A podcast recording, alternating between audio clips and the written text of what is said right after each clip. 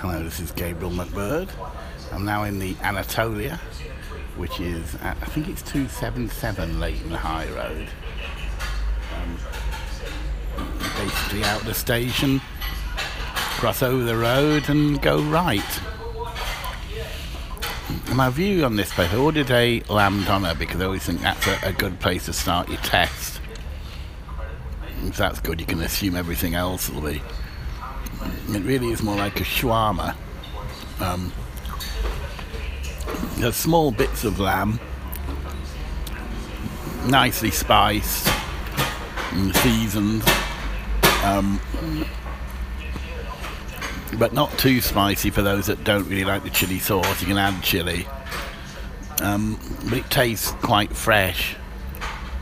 I mean, it's proper lamb. It's more like a shawarma than a doner. Um, the guy asked me if I wanted chili and salad, so I chose um, yes, chili and garlic sauce, uh, but no, no lettuce and extra cabbage, and uh, that's how it came. I'll let you know. Let you know what the price is, which will ultimately determine my mark. Okay, yeah, so I'm now at home, sweet home and I would say, what I was trying to think about what would be an appropriate mark to give the Anatoli. It was nine pounds for a doner wrap, a coffee. Sorry, no, sorry, coffee. Two cans of lilt. Um, I also had a coffee, but I paid for that separately. Um, the cans were one pound fifty, which I thought was a bit fierce for a can, really, in that kind of place. The drinks are a bit expensive. The kebab wrap was six pounds to eat in, five if you take it away.